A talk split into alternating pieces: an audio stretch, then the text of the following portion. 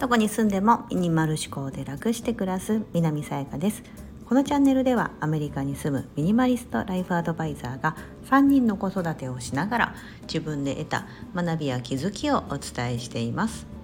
今日は自分に都合のいい肩書きを持つ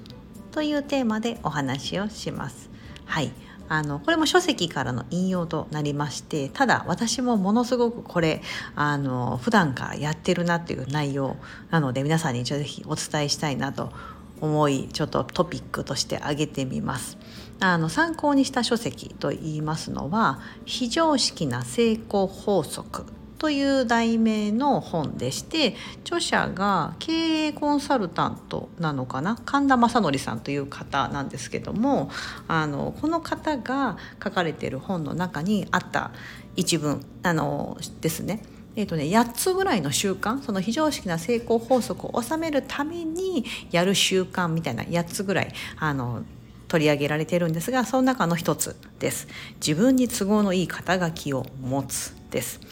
例えばですけど私は以前去年ですね去年までは整理収納アドバイザーという肩書きであの自分でま仕事を始めたっていうところがあります。で今はミニマリストライフアドバイザーということで、まあ、その肩書きと呼ばれるような部分を変えて今年からはやってるんですよね。うん、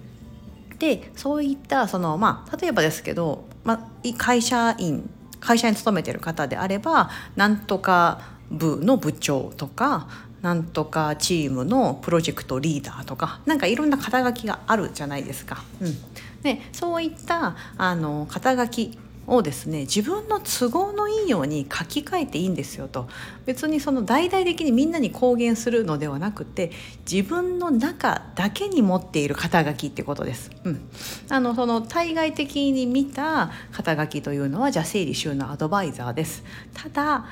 自分の中だけの肩書きというのはスーパーなんだろうあのスーパー片付け収納えーと、スーパー片付け上手な、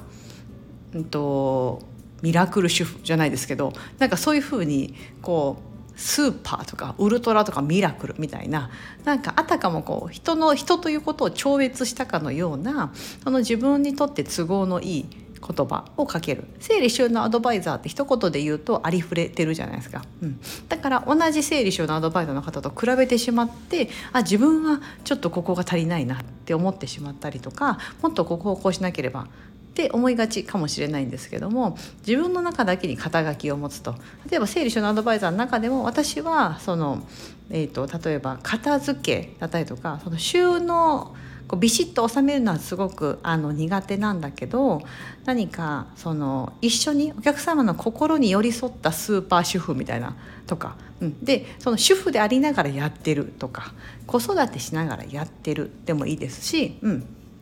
なんかそのその人のために沿ったことができますだったりとかあのそういったふうにこう肩書きをですね自分のその目指すべきというか自分がこうだったらいいなというイメージに沿った内容に変えてしまうって感じです。うん、これ結構セルフイメージと言われることにもなりますよね。肩書きというとちょっと堅苦しいですけどもセルフイメージ。自分自身のイメージって感じです、うん、例えばモデルじゃないんだけどもあの自分自身はモデルじゃないけどもモデルさんっていいなって思ってるとかそういうふうにこう美容とか自分自身が気をつけてるのであればあたかも自分を自分のセルフイメージをモデル。まあモデルって言っちゃうとあれだから例えばじゃあ読者モデルにしようかな。 VERY っていう雑誌の読者モデルっていうふうに自分を仮定してで自分が読者モデルだったらどういう行動をとるかなとか、うん、自分があたかも読者モデルかのように振る舞って家だったりとか外だったりとか外に着ていく格好とか振る舞いとかを気をつける。そうすると美意識がたまったりあの高まってそれに見合った人になっていくっていうのがよくあるセルフイメージのあの効果だと思うんですよね。これもでもさっきのその肩書きというところと通じてて肩書きってとこ結構こう職業みたいなところになりますが、うん、セルフイメージって言った方が分かりやすいかな、うん、女性にとっては特にそうかなと思うんです。うん、なんかあの40代だけどお肌プルプルの、えーとなんだろうお肌プルプル健康美人みたいなのか。何でもいいんですよ何でもいいんですよ。そう。自分がこうだったらいいなみたいな、うん、なんかそういった肩書きとかセルフイメージを自分の中に植え付けてそうするとそれに見合ったようになろうと勝手に無意識にやるんですよね脳の中で。うん。いや私はあのお肌ツルツル美人なんだからこんななんかスナック菓子とか食べてたらお肌に吹き出物が出ちゃうからやめようとかそういったところで自制心が働いたりとか、うん、あの私は読者モデルなんだから爪は常にネイルは常に綺麗にしておかないとみたいな。うん。なんか今までついついあの後回しにしがちだったところをちゃんと自分のその体に目を向けれるようになるとか、うん、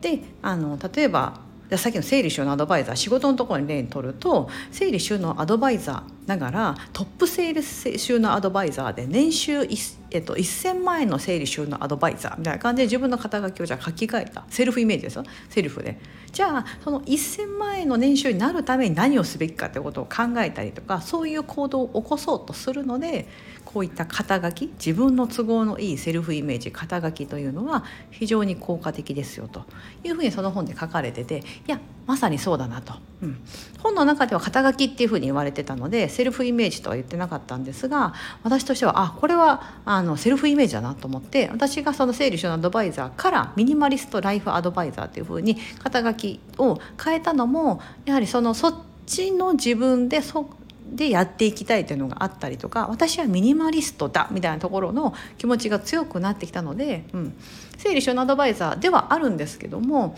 うん、ただなんかそのやってることとしてはやっぱりそっちに自分を持っていきたいなっていうのがあって変えた。うんで私はこうこう公言してますけども別にあの別に自分自身が整理収納アドバイザーですって言いながらもあのなんとかなんとか整理収納アドバイザーでもいいと思うんですよ。うん、よくあるのがお部屋出身とか、うん、実は片付け苦手な整理収納アドバイザーとか雑な整理収納アドバイザーとか、うん、何でもいいんですけど、うん、なんかそういうふうにですね、うん、雑ながらなんとかなんとかで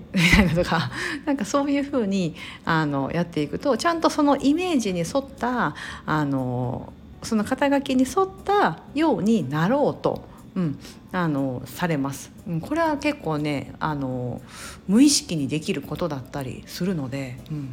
なんかねおすすめだなと思います、うん、だって肩書きでそうだ例えば係長からえ係長の次って何ですか？部長？あれ？係の次って部で合ってます？ね例えばチームメンバーだった人がごめんなさい。チームメンバーだった人がじゃあそのチームのプロジェクトリーダーになった。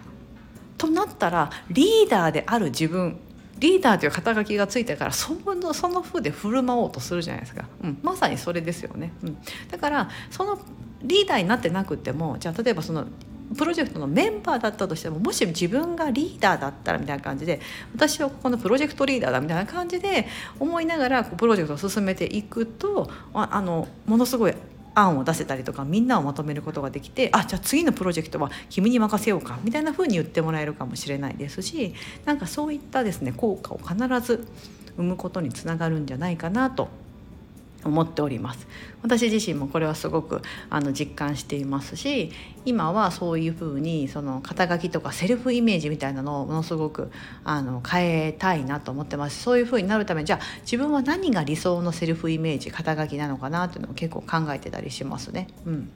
なんか今までだったらこのこと体のことに関しては結構ずっとダイエットをやってたんですよ私。もう多分もう物心ついた時から結構ぽちゃっとしててこうなんかあんまり痩せた経験がないと。うんだからずっとダイエットしてるなんかだからそれに対してずっと自分は満足してないんですけどもう私一切ダイエットやめてその40代だけど健康みたいなところの風に自分でそれを目標にして自分のセルフイメージ40代40代で健康な、まあ、3人子育てママでも何でもいいんですけどなんかそういう感じにして健康ってところを意識しようみたいな風にするとあ夜は早く寝ないととか。うん、あのなんか変な夜とか寝る前にご飯おやつとか食べたらダメだなとか朝は早く起きようとかちょっとあのエレベーターじゃなく階段を使おうかなとか、うん、健康を意識してそれに見合うその自分のあの思い描いてるイメージに合う自分になろうと、